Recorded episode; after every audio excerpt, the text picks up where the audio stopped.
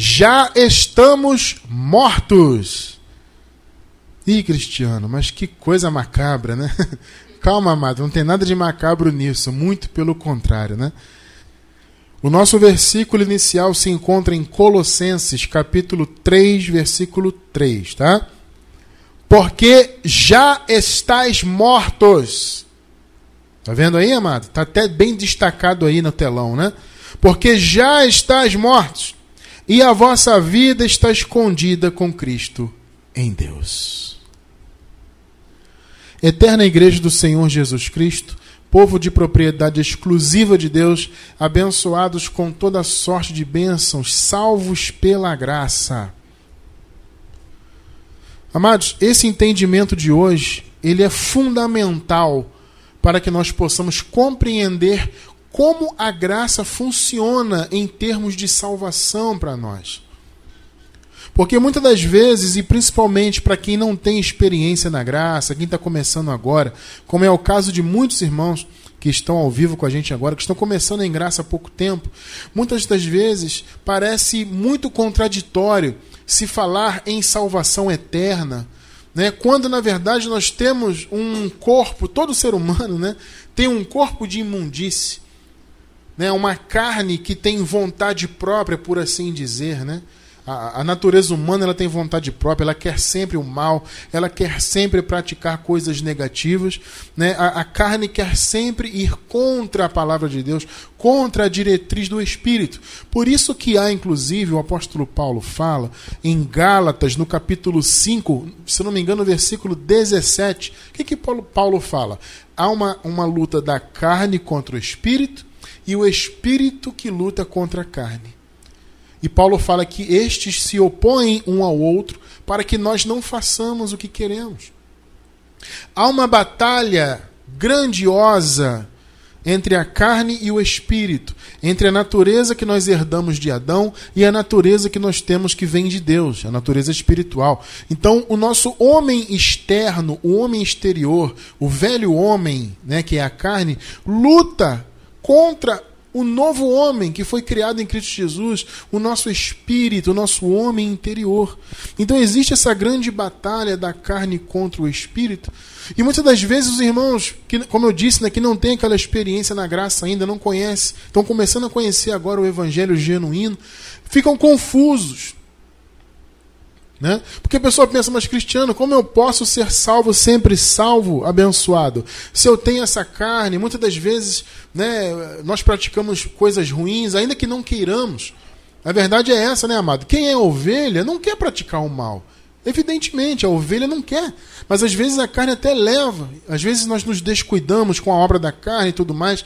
E quem está no meio da obra da lei, do legalismo nas igrejas aí fora, ficam sempre, os, os irmãos ficam sempre com essa má consciência. Porque ela, a pessoa não se enxerga fora da carne. Esse é o ponto. A pessoa se enxerga na religião sempre na carne. Por isso que ela quer jejuar para quebrar a carne, entre aspas. né? o que é uma aberração, é uma heresia, inclusive.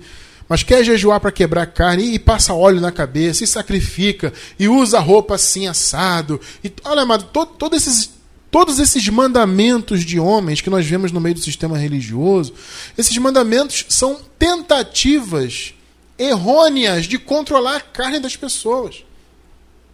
Ah, você tem que usar roupa assim porque é outro tipo de roupa é sensual. Ah, olha, não corte o cabelo assim, não faça isso, não pinte o cabelo, não use brinco, porque. Sabe, eles inventam de tudo, né? Para manter a pessoa presa ali naquele sistema deles, né? Proibindo. E a pessoa vive em proibição, ela pensa que é livre, mas ela está presa. E ficam tentando controlar a carne com mandamentos de homens. Amados, uma coisa que nós precisamos aprender é que a carne não se converte. Essa natureza humana que nós temos, ela não se converte. A carne nunca vai mudar. Ela sempre será assim. Sempre vai desejar o um mal, etc. Até que a carne morra, né? essa carne saia da vida e nós tenhamos o corpo glorificado prometido pelo Senhor. Aí é uma outra conversa. Mas enquanto estivermos nessa carne adâmica, nós ainda teremos a influência dela. E essa luta dela contra o espírito vai continuar. Então, para você entender a salvação eterna, entender a graça, entender que não há condenação para nós, você tem que entender fundamentalmente o tema de hoje. Já estamos mortos. Entendeu isso? Fica muito fácil compreender como funciona, né? como funcionou a salvação eterna, como, como nós podemos nos dizer salvos, sempre salvos, apesar da carne. Né?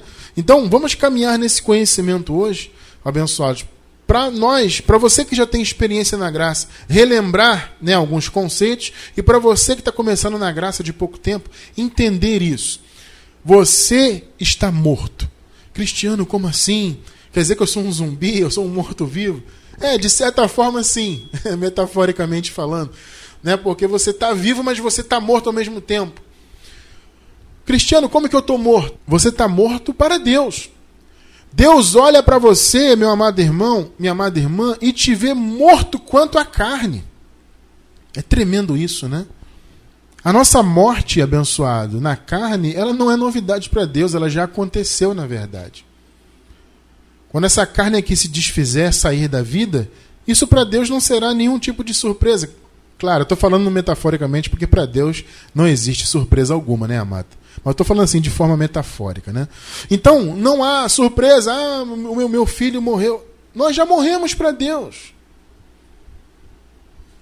E esse é o conceito de hoje para você entender por que, que não há condenação, por que, que somos salvos sempre salvos, apesar da carne. Então, Cristiano, por que, que nós estamos mortos? O apóstolo Paulo disse, né? Porque já estáis mortos e a vossa vida está escondida com Cristo em Deus. Amado, primeira coisa que nós vamos observar no versículo de abertura de hoje. Com um versículo desse, meu irmão, como é que alguém pode dizer que a salvação se perde? Como é que alguém pode dizer que um eleito de Deus vai se perder? Se a nossa vida, veja bem, já está escondida com Cristo. Está muito claro isso aqui, não está? A nossa vida já está escondida com Cristo em Deus. Então a sua vida já está escondida com Cristo.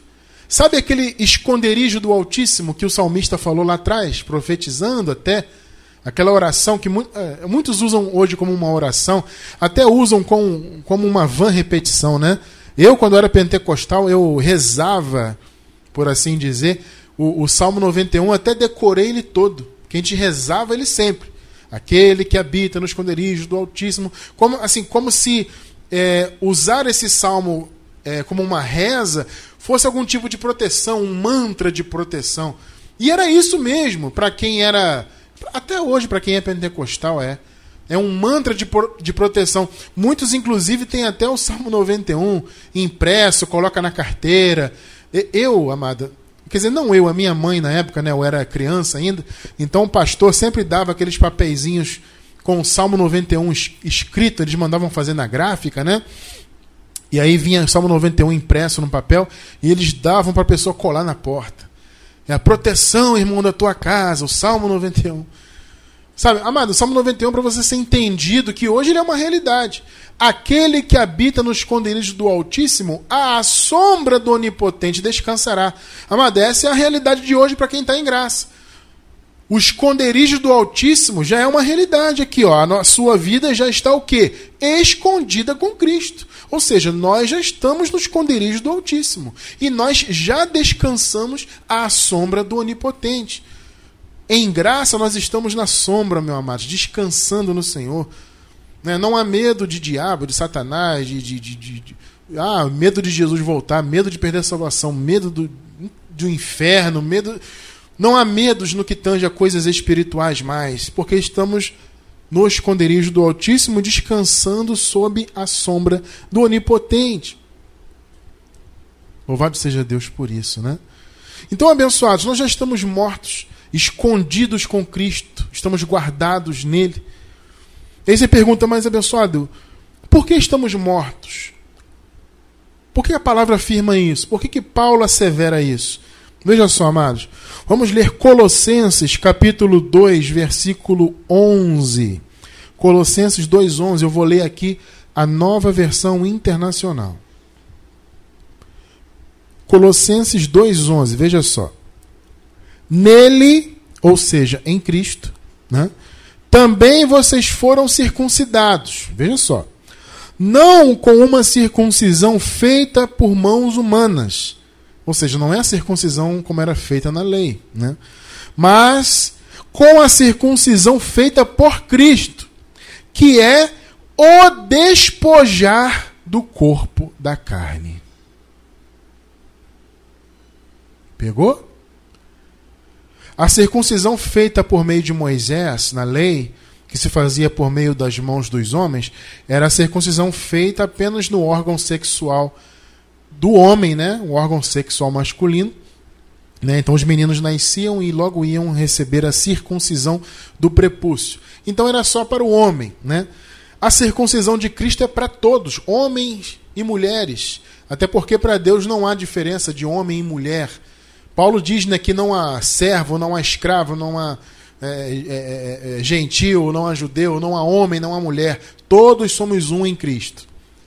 Sabe? Então, a circuncisão de Cristo é para homem e para mulher. Por quê? Porque a circuncisão feita no coração é o despojar do corpo da carne. Ou seja, o nosso corpo, esse corpo de carne, apesar dele estar aqui existindo ainda, estamos passando esse período de vida aqui na terra, apesar disso, para Deus ele já foi despojado, amados.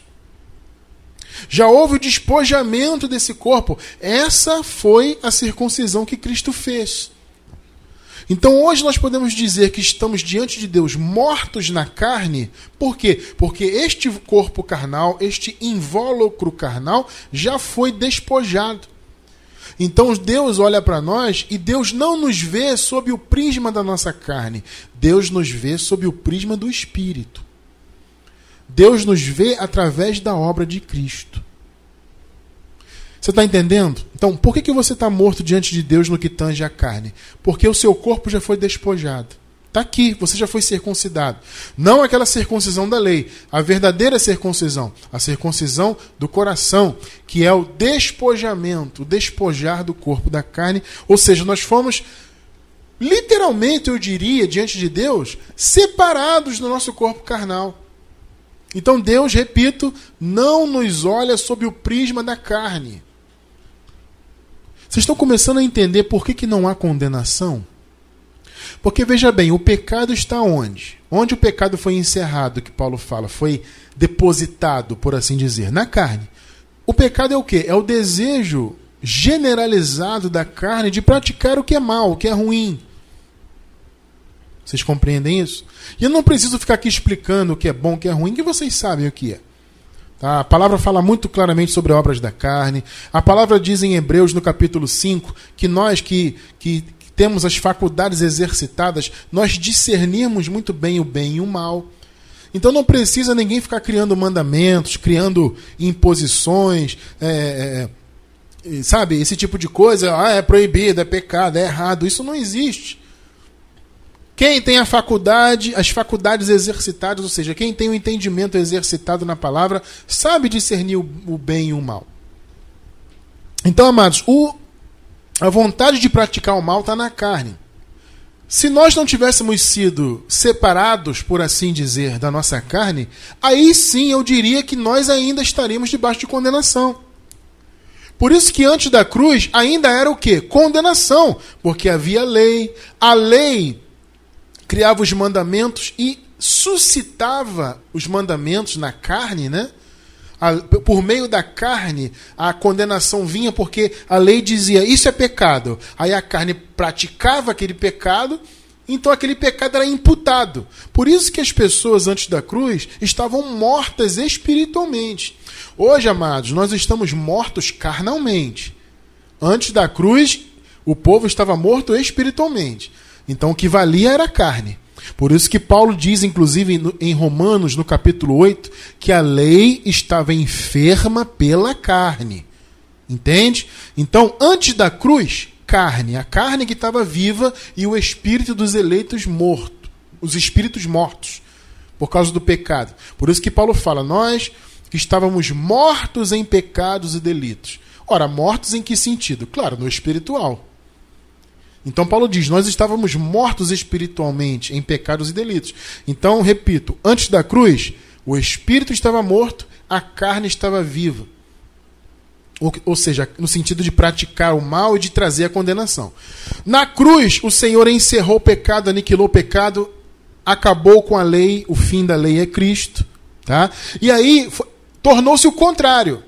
A partir da cruz mudou. É a carne que morreu para Deus e o espírito que está vivo. Pegou a diferença? Vocês entendem, amados, como é importante você compreender essa, essa diferença de antes da cruz para depois da cruz? Depois da cruz tudo mudou, meu irmão. Então, depois da cruz, o espírito está vivo, vivificado e para sempre. A carne morreu. Foi despojada. Então, abençoados, no que tange ao olhar de Deus para nós, Deus não nos olha em condenação, por quê? Porque o Senhor Jesus já despojou o corpo da carne. Jesus já venceu o velho homem no que tange a condenação. Veja bem, o velho homem, amado, ainda está aqui. Eu estou aqui, eu tenho carne, você tem, nós temos. Só que essa carne não pode mais trazer condenação para nós. Ela pode trazer más consequências nesta vida. Né? Quando você pratica o mal, você pode colher o mal. Entende isso? Então, nessa vida, a carne pode trazer más consequências. Mas no que tange a salvação, ela não mais pode nos prejudicar, porque para Deus essa carne já foi despojada, já está morta. Está muito claro isso, né? Por isso Paulo falou: a nossa, vocês já estão mortos e a nossa vida já está escondida com Cristo. Por quê? Porque o corpo da carne foi despojado. Nós, homens, mulheres, fomos circuncidados por Cristo. O nosso corpo foi despojado. Então, meus amados, estamos mortos para Deus no que tange a carne, porque o Senhor já despojou o nosso corpo carnal. Né? Nós já fomos despidos, por assim dizer, desse invólucro humano, graças a Deus por isso.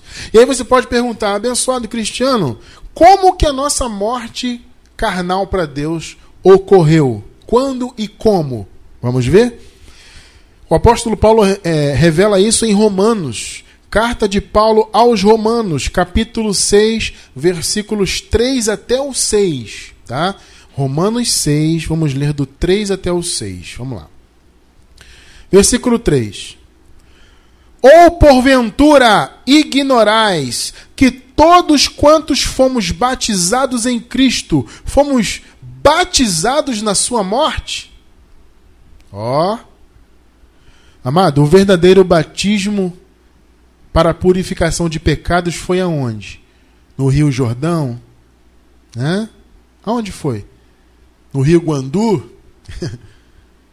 no Rio Mazomba? Eu fui batizado nas águas. O primeiro batismo que eu. Batismo entre aspas, tá? O primeiro batismo, entre aspas, que eu tive foi no tal de Rio Mazomba. Aí depois eu fui para a igreja, isso foi quando eu era pentecostal, né? Eu era pré-adolescente. Aí depois eu fui para a igreja batista com 15 anos de idade. E aí o pastor lá não aceitou meu batismo pentecostal. Ah, batismo, batismo pentecostal não existe, ô Cristiano. Não aceitamos aqui. Aí me deram outro banho.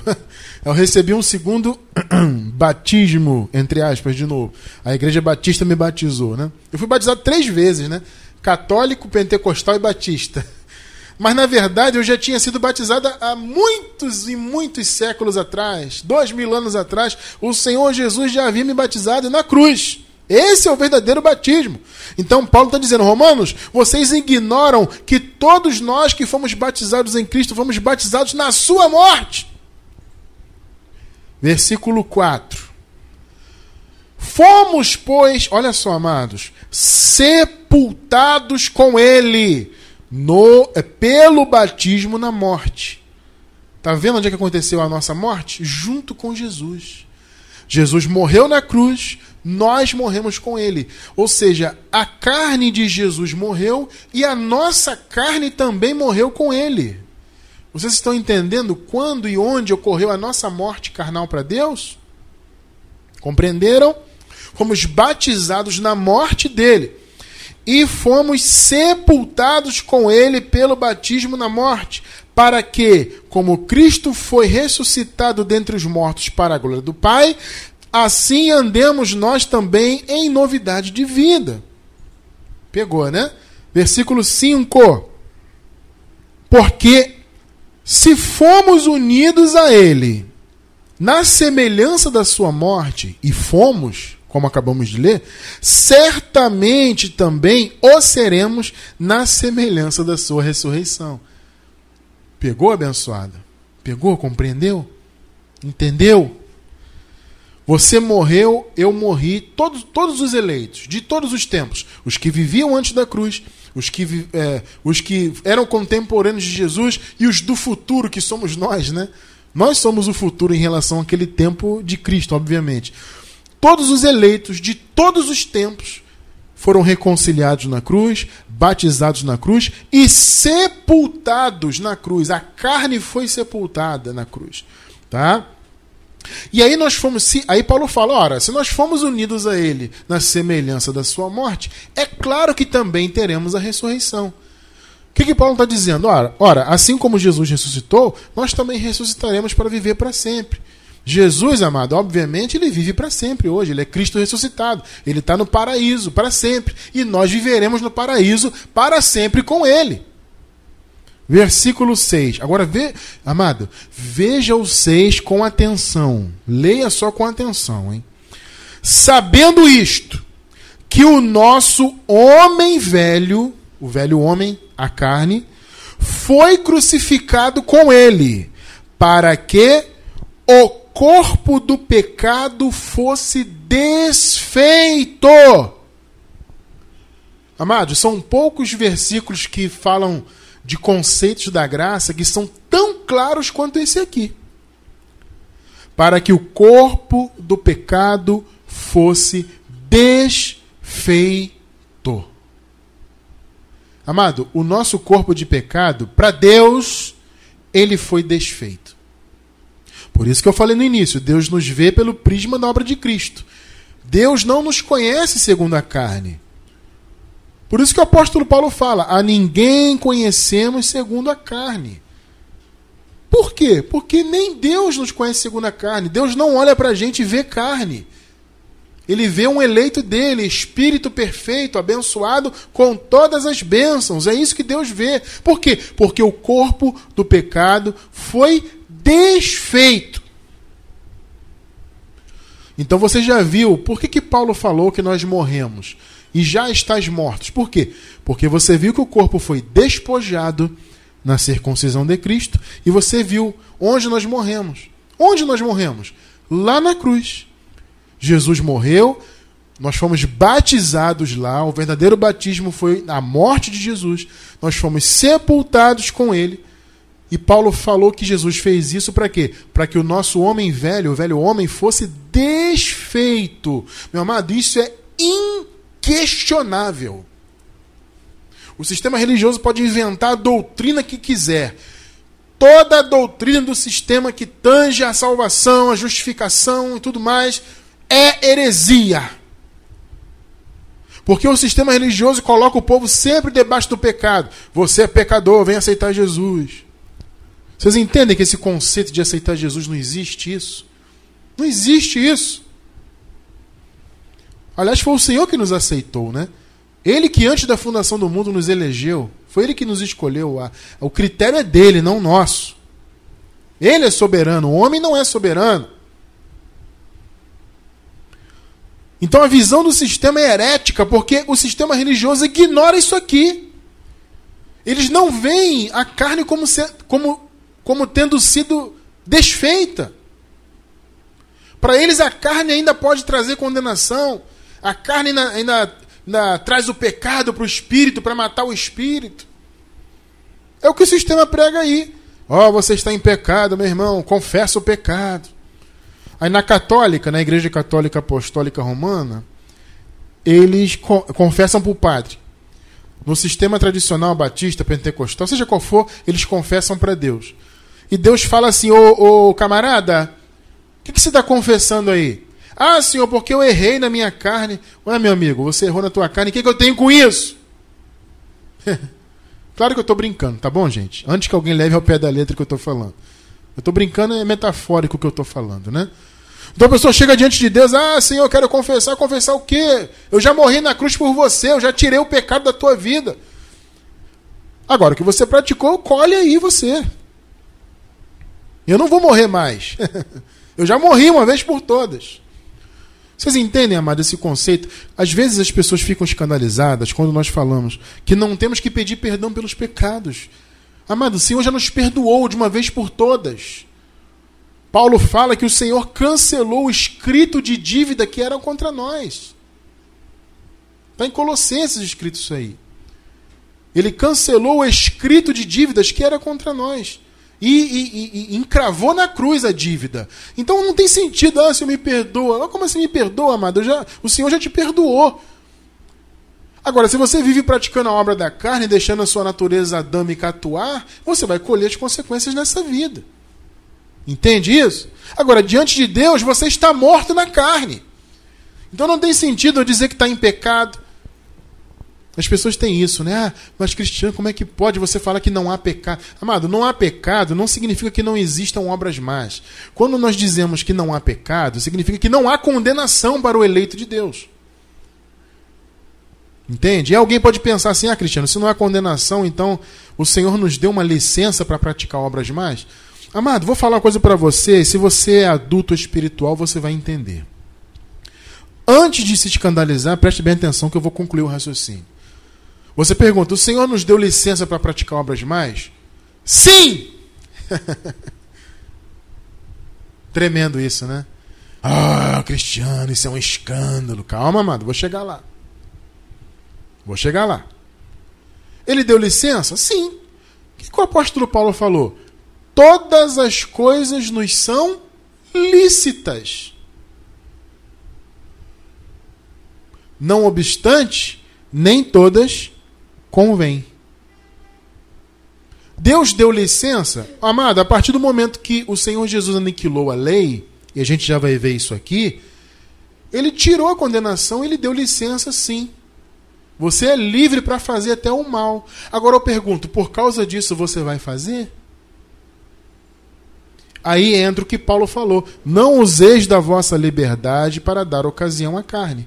Amado, temos liberdade para praticar o mal? Sim. Agora, por isso vamos fazer? Claro, é evidente que não. O eleito de Deus, ele tem prazer em agradar a Deus. Veja bem, nós podemos até errar, meu amado. Ninguém está livre de errar, de cometer falhas na carne, infelizmente. A nossa obrigação, por assim dizer, é lutar contra a carne, evidentemente. Né? Nós temos um chamado a lutar contra a natureza humana. Mas vira e mexe, ela pode nos, no, no, nos fazer tropeçar, infelizmente. Isso é uma, é uma verdade que eu não vou tapar o sol com a peneira com isso aí. Mas isso não significa que a ovelha de Deus vai ter prazer nisso. Uma coisa é você errar na carne por, por qualquer que seja o motivo, outra coisa é você ter prazer nisso. Ah, eu tenho prazer em errar porque agora eu sou livre. Não, amado, claro que não. Entende isso? Então eu não vou nem entrar muito nisso, que isso é muito óbvio. É claro que ninguém vai praticar o mal porque o mal pode ser praticado. Claro que não. Você é ovelha de Deus, você é obediente à palavra, você é um espírito com Deus, e o teu chamado, o meu, o nosso, claro, é agradar a Deus o máximo possível. Entende? Então, amados, o corpo do pecado foi desfeito. Nós já fomos circuncidados quanto à carne. A carne já foi despojada. Está muito claro isso aqui. Por isso que Paulo fala: nenhuma condenação há para os que estão em Cristo. Por que nenhuma condenação há? Porque a carne já foi desfeita. A carne é o único elemento que poderia trazer condenação para os filhos de Deus e realmente tirar a nossa salvação. Se o Senhor Jesus não tivesse matado a carne, se nós não tivéssemos morrido com ele na cruz, se o corpo da carne não tivesse sido desfeito, de fato e de verdade, nós poderíamos até perder a salvação. Porque aí nós dependeríamos de, é, de, de controlar 100% a carne e ninguém consegue. Entende isso? Então sempre viveríamos em condenação. Agora, por que, que nós dizemos que não há condenação? Por que, que a palavra afirma isso? Porque a carne foi desfeita. Então, repito, o único elemento que poderia trazer condenação para nós seria a carne, mas ela morreu na cruz. Então, nenhuma condenação há para os que estão em Cristo Jesus. Tá claro isso, né? Então, a, a nossa morte ocorreu por meio de Cristo pois fomos unidos a Ele, lá na cruz. A nossa natureza de Adão, a natureza adâmica, foi crucificada com ele, graças a Deus. Por isso nosso corpo carnal foi desfeito. Então, amados, eu quero ver com vocês agora as implicações dessa morte. Nós já vimos que nós estamos mortos, a nossa vida já está escondida em Deus, ou seja, já estamos nos esconderijos do Altíssimo, já estamos à sombra do Onipotente. Nós já vimos que o nosso corpo carnal foi despojado e que ele foi desfeito. Então, quais as consequências disso? Quais as boas implicações para isso? Vamos ver a primeira? A primeira boa implicação da nossa morte carnal na cruz é que nós morremos para o pecado. Mais uma vez, é por isso que nós dizemos em graça: não há pecado, não estamos debaixo dele. Obras demais existem e continuam sendo obras demais? Claro que sim. Temos que dar vazão para elas? Evidente que não. Ponto. Agora, não há condenação para nós, porque nós já morremos para o pecado. Romanos 6, versículo 7. Olha só o que Paulo fala aqui. Romanos 6, 7. Pois quem está morto está justificado do pecado. Hã? Lembra-se do primeiro versículo do estudo de hoje? Já estás mortos e a vossa vida está escondida com Cristo. Então, veja só, já estáis mortos. Agora veja o que Paulo fala aqui aos Romanos. Quem está morto está justificado do pecado. Pegou? Hã? Entendeu que você está justificado do pecado? Todo eleito de Deus está justificado do pecado, porque o corpo carnal foi desfeito. Romanos 6, 11. Nós lemos o 7. Vamos ler o 11 agora. Assim também vós considerai-vos como mortos para o pecado, mas vivos para Deus em Cristo Jesus. Amado, como você deve se ver? como o sistema vê as pessoas? Pecadoras, pó da terra, vocês são gafanhotos, vocês vão perder a salvação. Eu já contei isso aqui, vou contar de novo hoje. Certa vez, um pregador americano chegou diante da igreja, da congregação que ele estava lá é, presidindo, e falou assim: Olha, eu sinto dizer, mas de todos que estão aqui, 90% não será salvo. Você imagina, abençoado, você ouvir um negócio desse? Imagina o desespero que dá. 90% dos que estão aqui não vai ser salvo, só 10%. Porque é muito difícil ser salvo, etc, etc. Esse cara, não só ele, né? A maioria aí fala isso, ou coisa semelhante. Essas pessoas falam isso por quê? Porque eles não entendem isso aqui que o povo de Deus já está morto, morto para o pecado. Então, como que você tem que se ver? Morto para o pecado, você está morto. E por isso mesmo que você não vai obedecer às vontades da sua carne. É justamente por isso. Porque ela já morreu. E você está morto para o pecado. Então a carne pode querer cometer o mal, mas nenhuma condenação há em Cristo Jesus para nós, porque o Senhor já nos despojou da nossa carne. Louvado seja Deus. Então, a primeira implicação da nossa morte carnal na cruz: fomos mortos para o pecado. Graças a Deus. Não há pecado em nossas vidas. Estamos separados da carne. A carne já foi despojada. Graças a Deus. Segunda boa implicação da nossa morte na cruz: nós morremos para a lei. Vocês entendem, abençoados, por que, que nosso ministério luta tanto contra essas obras da lei que o sistema insiste em colocar na vida das pessoas? Porque o Senhor já nos matou para a lei, amado.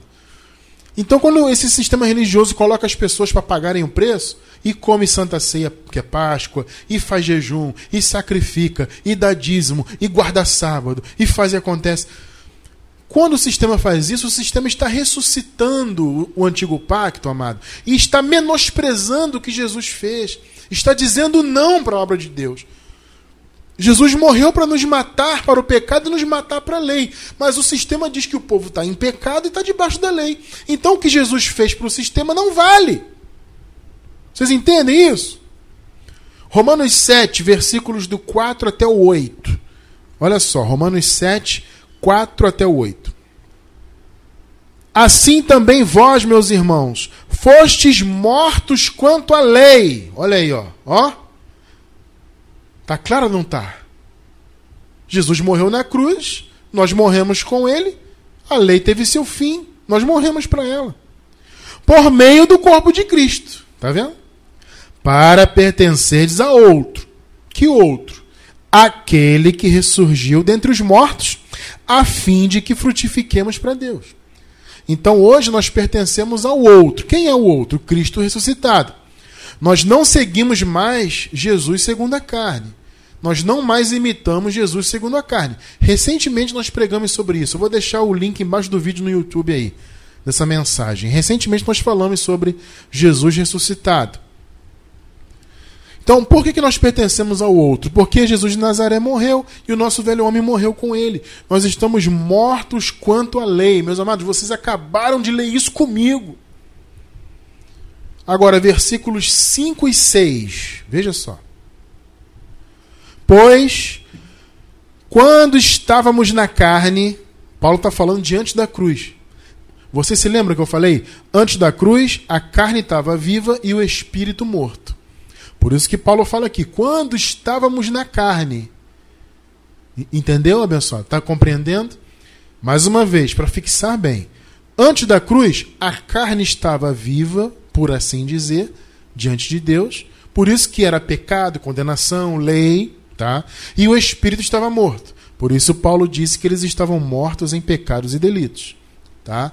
Por isso que Paulo fala, quando estávamos na carne, ou seja, quando nós estávamos ainda antes da cruz, as paixões dos pecados suscitadas pela lei, porque a lei que dava força ao pecado, né? A lei dizia isso é errado, e aí a carne queria praticar exatamente aquilo. Vocês entendem? A lei dizia é errado, justamente por ser errado a carne queria praticar. Então, as paixões dos pecados suscitadas pela lei operavam em nossos membros para darem frutos para a morte. Pegou? Por isso que eles estavam mortos espiritualmente. Porque antes da cruz, a lei dizia: isso é pecado. Aí a carne queria praticar exatamente aquilo. A carne quer, quer o mal, então a lei suscitava essas paixões na carne. A lei fazia a carne ficar exacerbada. Por isso que a palavra diz que a lei é a força do pecado. Porque a lei dizia: isso é pecado. Então a carne queria praticar aquilo. E aí dava fruto para a morte. Por isso que eles estavam mortos espiritualmente. Tá? Seis. Mas agora, louvado seja Deus, fomos libertos da lei. Havendo morrido, aí, mais uma vez, ó, mortos, né? Havendo morrido para aquilo em que estávamos retidos. Paulo está falando da lei, do, do pecado, de antes da cruz. Para servirmos em novidade de espírito e não na velhice da letra. O sistema religioso está até hoje na velhice da letra. Nos mandamentos de homens e na lei de Moisés e nas obras da lei. Sendo que nós já fomos libertos da lei. Está muito claro isso, né, meu amado? Nós não estamos mais na carne, queridos. Estamos depois da cruz. Hã? 7, versículo 7. Veja só que lindo. Que diremos, pois? É a lei pecado? De modo nenhum. Veja bem, amado, a lei em si não era o pecado. É isso que o apóstolo Paulo está dizendo aqui. A lei em si não era o pecado. A lei, ela dizia que certa prática era pecado.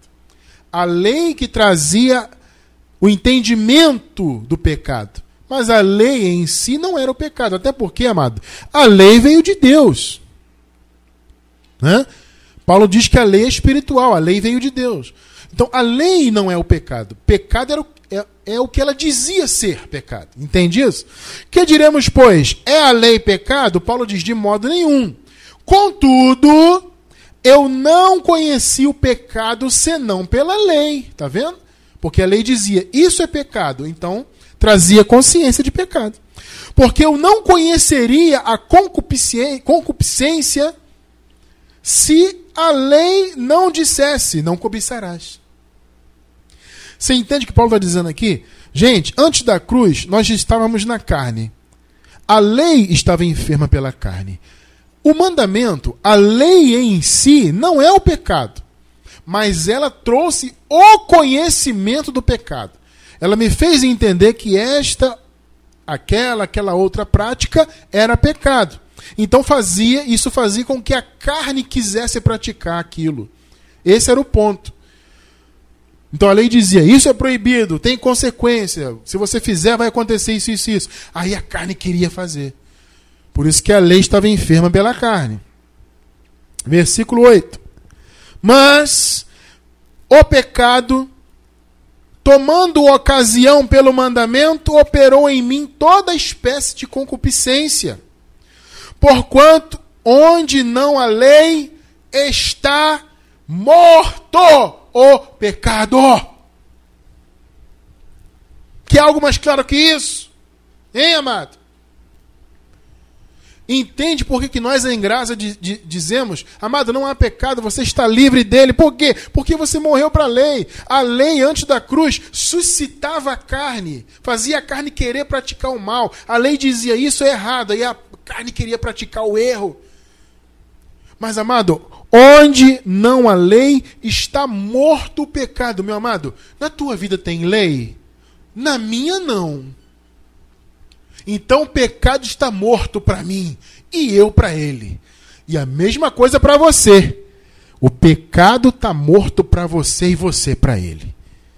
Entende por que, que não perde salvação? Entende por que, que você é salvo, sempre salvo, abençoado, eleito? Entende por que Deus te ama e tudo mais? Tudo isso apesar de termos essa carne, entende? Por quê? Porque o pecado está morto. Nós morremos para a lei morremos para o pecado. Louvado seja Deus por isso. Terceira consequência, para nós encerrarmos hoje. Boa consequência da nossa morte na cruz. Nós morremos para o pecado, morremos para a lei, morremos para o mundo. Amados, nós estamos neste mundo, mas é só um período, nós não pertencemos a ele. Nós estamos aqui porque Deus permitiu, é vontade de Deus, estamos cumprindo a determinação do eterno. Mas nós não mais pertencemos a esse mundo. Por isso que não temos que estar preocupados com coisas desse mundo. Vocês entendem? Você não tem que estar muito preocupado demais, amado, com as coisas do mundo, coisas do mundo. Você não pertence a isso aqui, eu não pertenço. Gálatas 6,14. Mas, longe de mim gloriar-me a não ser na cruz de nosso Senhor Jesus Cristo, pela qual o mundo está crucificado para mim, veja, e eu para o mundo. Amado, isso aqui não é só para o apóstolo Paulo, não. Isso aqui é para todos nós. Nós estamos crucificados para o mundo. Então, o sistema mundo aqui é, tem um sentido de, do sistema do mundo. Esse sistema que nós vemos aí. Nós, não, nós estamos aqui, mas não pertencemos a isso aqui. Porque isso aqui já morreu para nós e nós já morremos para isso aqui. Vocês compreendem? Então, amado, a morte que o Senhor nos deu na cruz foi maravilhosa. Você hoje está morto diante de Deus, carnalmente falando, mas você está vivo diante de Deus, espiritualmente falando. O seu corpo, o nosso corpo foi despojado, graças a Deus. A guerra já foi vencida para Deus. A guerra que há hoje entre carne e espírito, amado, é para nós. É nós que estamos aqui nesse mundo lutamos, né? O nosso homem interior, unido ao Espírito Santo que habita nele, luta contra a carne, para que nós possamos viver da melhor maneira possível nesse mundo. Mas para Deus, amado, nós já estamos abençoados, somos, somos, aliás, abençoados, estamos assentados em lugares celestiais, mais que vencedores, predestinados de Deus, amados, perdoados, enfim, toda essa posição maravilhosa nós temos diante de Deus. Por quê? Porque Jesus morreu e nos matou lá na cruz quanto à carne. Por isso, eu encerro com Gálatas 2:20, porque veja bem, se nós morremos, quem é que vive em nós então? Vamos ver. Gálatas 2:20. Já estou crucificado com Cristo, todos nós estamos. E vivo, não mais eu, mas Cristo vive em mim. Hã? E a vida que agora vivo na carne, vivo-a na fé no Filho de Deus, o qual me amou e se entregou por mim. Ó. A vida que nós vivemos hoje, amado, é a vida de Jesus Cristo.